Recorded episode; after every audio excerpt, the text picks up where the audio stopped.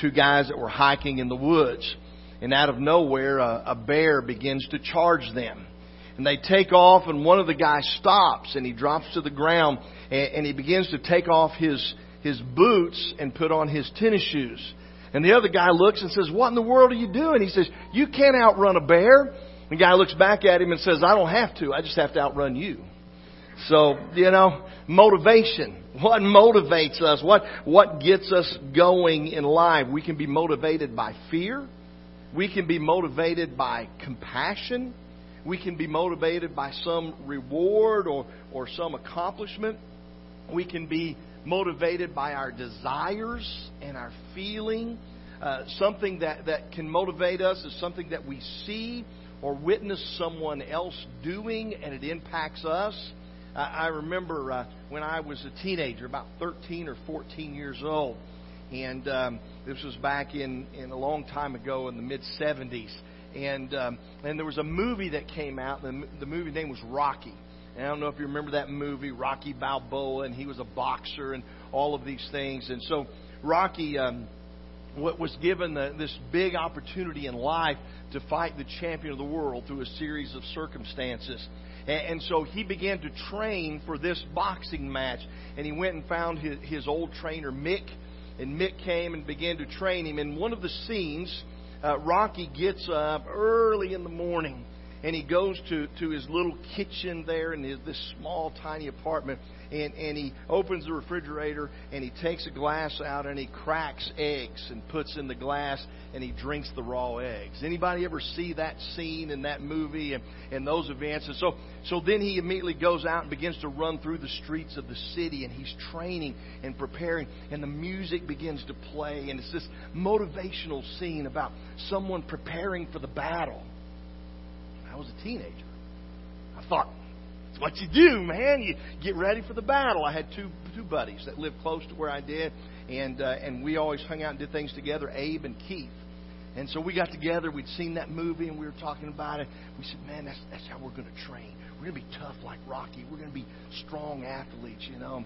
So we get up early one morning, and and we grew up on on kind of a farm, and we had chickens, and and so eggs were plentiful, right?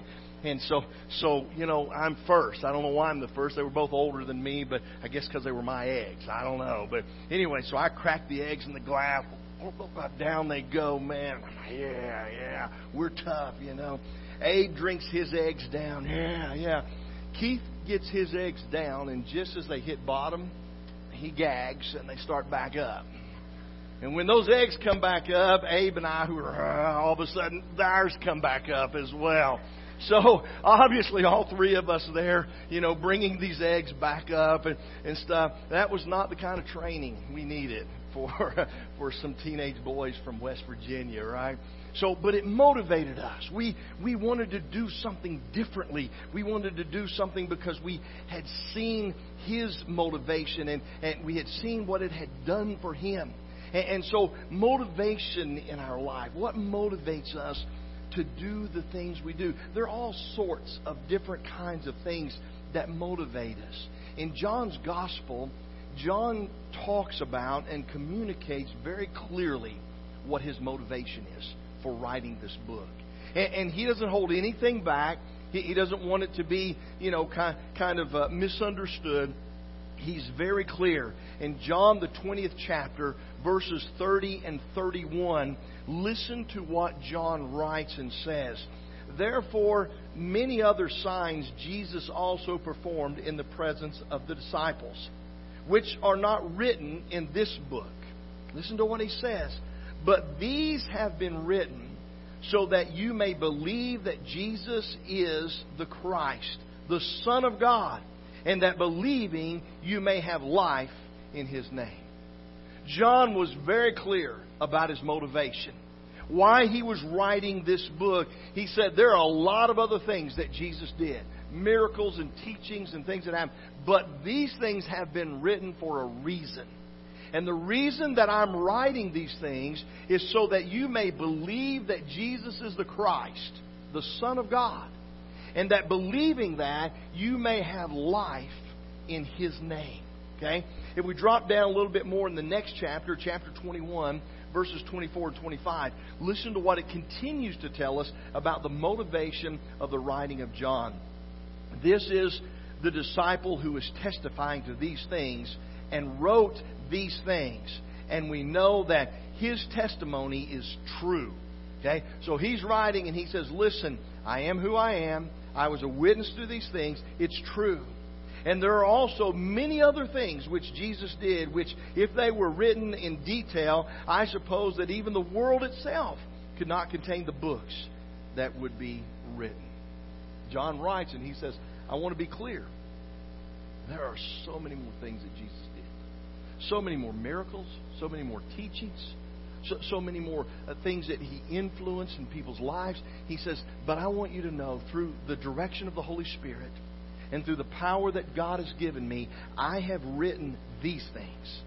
I've recorded these things so that I might motivate you to believe that Jesus is the Christ, the Son of the living God. And that believing in Him, you might accept Him as your Lord and Savior, and that you might have life and salvation.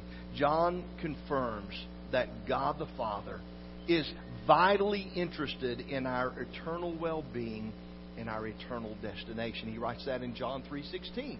He says what? For God so loved the world that he gave his only begotten son that whosoever believeth in him should not perish but have everlasting life. John writes and he says, God's interested in you. He's interested in your, your salvation. He's interested in your eternal destination. He's interested in everything that there is about you. And Jesus Christ came in chapter 10 and verse 10. He says, He came to pay the price for our sins. He came that God might redeem us back and, and cause us to be His. And so I want us to think about for a few moments this morning, if we go through the Gospel of John, he records for us seven miracles seven events, seven teachings in the life of Jesus. And these seven, he's already told us, are written for a reason. I write these things, these things that I write, these things that are recorded here, are so that you will believe that Jesus Christ is the only God, and believing that you may accept Him and that He may be Lord and Master of your life, you may receive His salvation. And here's what I want us to understand is that He calls us to share that same message with that our motivation needs to be that we desire for people to believe what we have believed. We desire for people to receive the salvation that we received. We desire for people to know the Lord that we know. We desire, and so that needs to motivate us to share with them this same message so that they may believe that Jesus is Christ, the Son of living God, and that, that they accept Him as their Lord and Savior. And that should be our motivation is that we are motivated to share the gospel of Jesus Christ with those who are around us, that they might come to know the Lord that we know. So let's look at these stories together just for a moment this morning. I want us to look at each seven of them. It won't take us very long on each one and learn what John is trying to communicate to us about the Lord that can help us to know that He is the Son of God and the Savior of the world. The first one is recorded in John chapter 2, and, uh, and it's written there in verses 1 through 11. It's the story that we refer to often at weddings and other events. Uh, it's the story of the wedding feast of Cana of Galilee. Listen to what John writes. Now, it came about in those days that a decree went out. Wait a minute, am I in the right? I'm in Luke, not John. Okay. I thought, wait a minute, that doesn't look right. Flip to the wrong spot. Here we go. I'm sorry about that. John chapter 2. And on the third day there was a wedding in Cana of Galilee, and the mother of Jesus was there. And Jesus also was invited and his disciples to the wedding. And when the wine gave out, the mother of Jesus said to him, They have no wine. And Jesus said to her, Woman, what do I have to do with you? My hour has not yet come. I, I love this. Because Jesus says, It's not time yet. And what does Mary do? Mary says, Hey, now, listen. He said to the servants, Whatever he says to you, do it. In other words, he says, Jesus, you're ready, okay? And, and so if I say you're ready, you're ready. And Mama says, Listen, whatever he says, you do it. And so here's Jesus, and Jesus says, Okay, how do I respond to this? Now, there were six stone water pots set there for the Jewish custom uh, of purification, containing 20 or 30 gallons each. And Jesus said to them, Fill the water pots with water. And they filled them to the brim. And he said to them, Draw some out now and take it to the head waiter. And they took it to him. And when the head waiter tasted the water, which had become wine, he did not know where it came from. But the servants who had drawn the water knew. The head waiter called the bridegroom. He said to him, Every man serves the good wine first, and when men have drunk freely, then that which is poorer. You have kept the good wine until now. The beginning of his signs Jesus did in Cana of Galilee and manifested his glory, and his disciples believed in him. That's, it's an interesting story. There are a few things that I want us to learn from it real quickly this morning. The, the first thing is this Jesus was invited and he came. That's a simple story, isn't it? Jesus was invited and.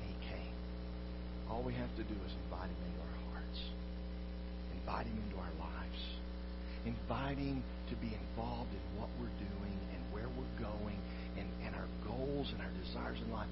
And he wants to be a part. It was a wedding. I wonder how many other weddings had happened and Jesus hadn't been invited to, but he was invited to this wedding. And his mother was there, and he had family there. And, and because he received the invitation, he came. Scripture says that's, that's all we have to do is invite him into our heart. And he's ready and waiting. He wants to be a part of our life. He wants to be involved in what we're doing. He cares about the things that are happening in our life. It illustrates his availability. It also illustrates his ability. Turning water to wine. That's interesting. The, the, the precepts and, and, and all the things, uh, the perception of, of the head waiter. That, that usually people serve the better wine first, and people first get there and they can taste and all of that. As as they drink more and more, then then things begin to kind of blend together, and so you pour the you, you serve the poorer wine later, so that people don't recognize that that it's it's a poorer wine.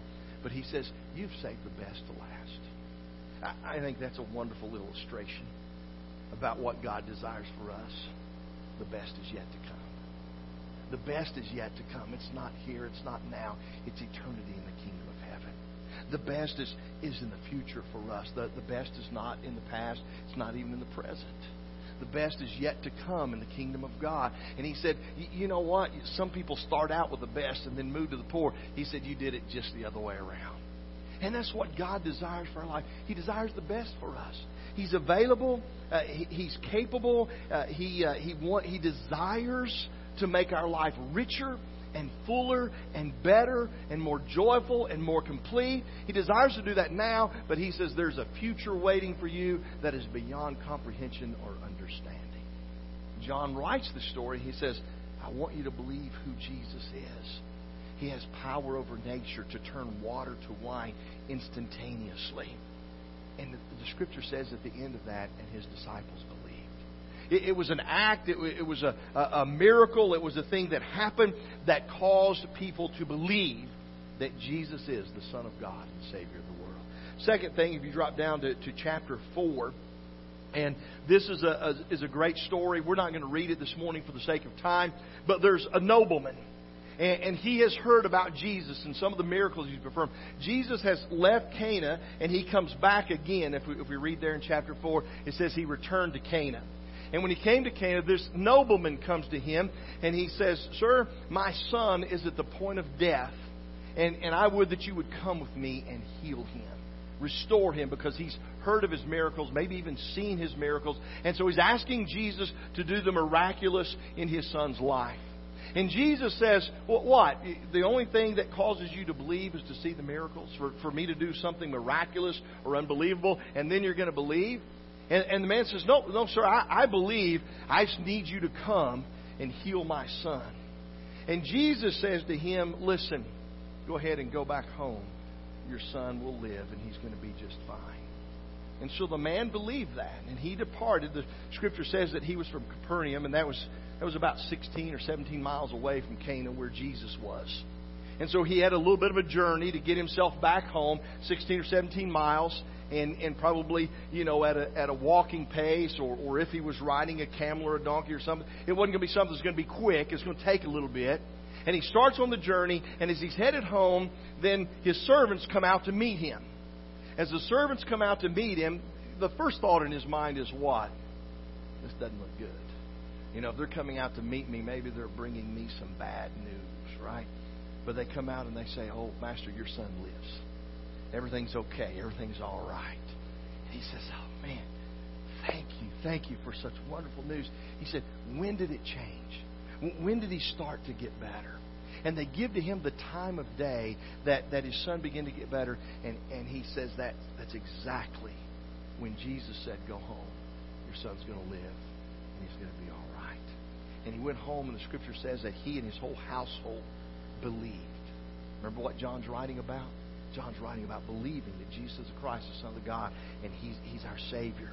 And so he writes and he's communicating to us some real truths about Jesus. The first is this Jesus has power over disease. That this disease could not control this child. The fever did not put him to death. That he survived it because Jesus has power over disease. Jesus has power over distance.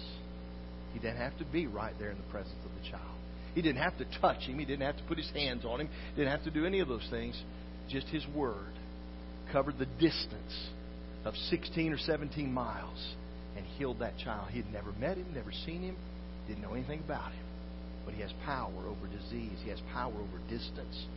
He has power to, to heal and restore even without being right there in that moment. And we need to understand that power that he has power over disease, power over distance, and and that we need to believe that Jesus is Christ, the Son of the living God, and that He is the Savior of the world. Third, third story he tells is in John chapter 5, verses 1 through 6. And let's turn there. We'll, we'll read that one this morning because this is a, a fascinating story, and it reveals for us some, some really interesting truths about the people of that day and, and their beliefs and, and how they, they comprehended things. In, in John chapter 5, verses 1 through 6. After these things, there was a feast of the Jews, and Jesus went up to Jerusalem. Now, there in Jerusalem, by the sheep gate, uh, was a pool, which is called in Hebrew Bethesda, uh, having five porticos. In these lay a multitude of those who were sick, blind, lame, withered, waiting for the moving of the waters. For an angel of the Lord went down at certain seasons into the pool and stirred up the water. And whoever then first, after the stirring up of the water, stepped in was made well from whatever disease with which they, he was afflicted. And a certain man was there who had been 38 years in his sickness. And when Jesus saw him lying there, and knew that he had already been a long time in that condition, he said to him, Do you wish to get well? Do you really want your life to change? And the sick man answered him, Sir, I have no man to put me into the pool when the water is stirred up. But while I am coming, another steps down before me. Jesus said to him, Arise, take up your pallet walk. And immediately the man became well, and he took up his pallet and began to walk. Now, it was the Sabbath on that day. So, this is a fascinating story. People gather around the pool, and they are sick. Everyone there has something wrong with them. It's interesting. Sam talked this morning about our problems in our life our challenges and our difficulties, and, and that, that God is with us in the midst of those. And here we find a group of people, a multitude, the scripture says. We don't really know how many, but I would imagine that using the word multitude means there's quite a few of them. And they're all sick. They all have problems. They all have physical disease, physical ailments, physical limitations in their life. And they all want to be healed. And, and from time to time, an angel comes down and stirs the water. And when water is stirred, the first person in is healed of their sickness. And this guy says, Listen, I want to be healed. But because I can't walk, when the water stirred, by the time I begin to drag myself and try to get to the water, somebody else with another ailment that, that has their legs and is faster than me, they're into the water. And they receive the healing, and, and I can't receive the Jesus said, Well, listen, if that's what you want, stand up, pick up your pallet, go home. Everything's going to be all right. And that's exactly what happened. The miracle of Jesus healing a lame man. The scripture gives us some definitive things. 38 years he's been this way. But we know what happens if someone can't walk or they can't use their muscles over a period of time like that. The muscles would deteriorate. Uh, you know, any type of strength, the ligaments would would lock and tighten. All, all kinds in our modern medicine of things would have happened to to the lower extremities of this man over that period of time. Jesus was able to overcome all of that. Jesus was able to immediately say to him, Stand up, pick up your pallet, and, and go home. You're healed. Everything's all right. There's a few things that we see about this. John wants us to see and to know and to understand, I believe, that Jesus' healing is for more than, than just a few. It wasn't just for whoever could get to the water first, it was for others as well. Jesus' healing and restoration is for a multitude of others. And, and he showed that by healing this man who couldn't get to the water on his own and didn't have anyone to help him to the water. Jesus saw a group of people who were lonely, who were hurting, who were helpless, who were hopeless. They were struggling in life. Jesus cared about them. And Jesus had compassion for them. And Jesus healed and restored. And He desires to heal and restore our hearts and our lives. He, he, he desires to take that which is broken and put it back together and heal it and restore it and strengthen it. And John writes this so that we might believe that Jesus is the Christ, the Son of the living God, and that He's the Savior of the world, and He can be our Savior as well. We go on next, John chapter 6. Interesting story here. It's a little bit longer. We won't take time to, to read all of this. But, but here's what I see in this. This is the story of Jesus feeding the 5,000. Little boy who had, had just a few loaves and a few fish. And Jesus takes that and begins to multiply it and feed. The scripture identifies for us 5,000 men who were fed that day. Uh, we don't know about women and children, how many more there might have been present there, but we know there were 5,000 men. And, and every one of us knows that just a few loaves and, and, a, and a few fish uh, isn't going to feed five men, let alone 5,000 men. but Jesus was able to do that. That, that communicates to us as John writes this amazing story of these events that unfold that Jesus cares about our physical needs as well as our spiritual.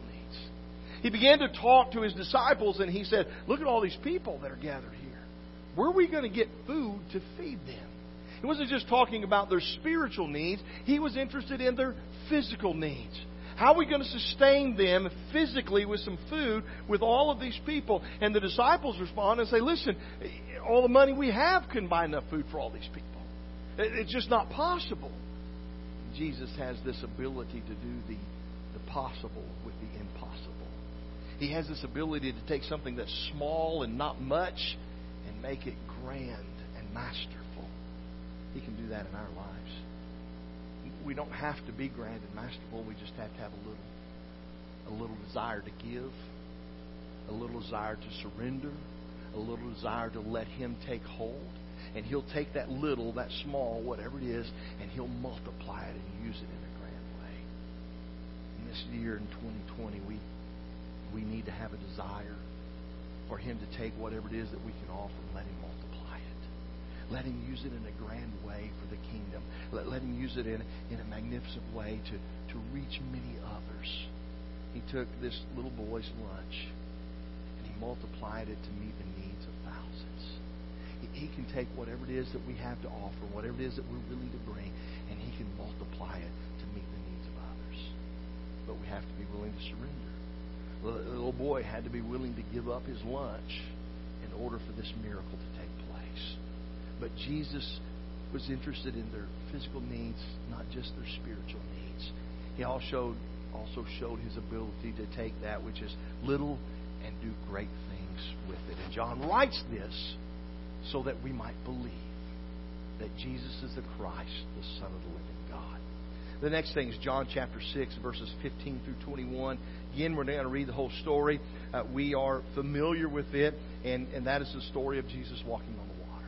Amazing story. Just, just fascinating to, to think about the fact that, that these disciples who are, are, many of them are accomplished fishermen. They are familiar with the water. They're familiar with boats. They're familiar with the dynamics of all of those things that are involved. And in the middle of the night, Jesus comes to them walking on the water. Never seen that before.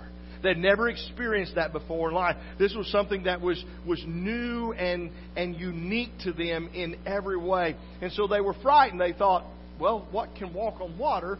A human being can't do it because we're human and we've never been able to do it. So it's got to be a ghost. And they were frightened by the ghost that was coming on the water, this spirit that was approaching them. And, and suddenly Jesus says, Hey, don't be afraid. It's me. It's just me. And so Jesus demonstrates in this his power over nature. And, and we know as his disciple got out of the boat that, that Jesus demonstrates his ability to help us overcome our fear. And, and Jesus immediately was with them and helped them to overcome our fear. And John writes this so that we can believe that he has power over nature and that he has the ability to help us overcome. Next is the healing of the blind man, John chapter 9. Again, because of time, we're not going to read all of that, but, but listen and understand what takes place here. There's a blind man. He's been blind his whole life. And Jesus heals him and restores his sight. But the most important thing that I want you to see in John chapter 9 is the transition that happens in this man's life in relationship to Jesus. First, the man says in verse 11, There was a man who healed me. Okay? That's his response. There was a man who healed me. They said, Who is he? he? He said, I don't know. I don't know who he is, but he healed me. In verse 17, now they ask him, and they said, Who is this that healed you? And he said, Oh, he's a prophet. See the transition? At first, it's just a man. I don't know who he is. Now he's a prophet. And then, if we drop down to the latter part, verses 35 through 38, he says, I believe that he's the Son of God. Again, a story, an event, a miracle that is written in order to, to help us to believe that Jesus is the Christ, the Son of the living God. And seventh and final miracle is the raising of Lazarus in John chapter 11. In John chapter 11, we know that Lazarus dies. He's placed in the tomb. When Jesus arrived, he says, Move the stone. And they said, Listen, he, he probably already has begun to stink. And Jesus said, Just move the stone. And he calls Lazarus and says, Come forth. And Lazarus walks out of the grave. And he demonstrates to us that he has power over death. He has power over suffering. He has power over the grave, over life and death, and the ability for us to live forever. And so John writes in his gospel, and he says, I write these things so that you might believe that Jesus Christ is the Son of God, and that believing in him you might have life, and that life might be everlasting. And my encouragement to you is that in this year of 2020, that not only do we believe these miracles and we believe this teaching of John, but that we be prepared to share it with others to go and tell others about the power of Jesus, about the compassion of Jesus, about the love of Jesus, about his desire to give us life and provide for us that which we need. He cares about our physical as well as our spiritual needs. He desires to relieve us of our hurting and our pain and our suffering and our sorrow. All of those things that we see in these stories, are we prepared to be motivated by the message of John to share that message with others around us? That's my encouragement for our year this morning we're going to sing an invitation hymn. And maybe you're sitting here and you're thinking to yourself, I've I've not been very active about sharing that message with others. I've not been very active about encouraging others to believe that Jesus is the Christ, the Son of the living God, and that He is the Savior of the world and He's the Savior of my life. And in this year, I want to be motivated to commit to share that truth with other people. Maybe you've never accepted Jesus as Lord and Savior. Today's the day that you need to Whatever decision's on your heart, won't you come as we stand and we sing? Oh, to Jesus I surrender. All to Him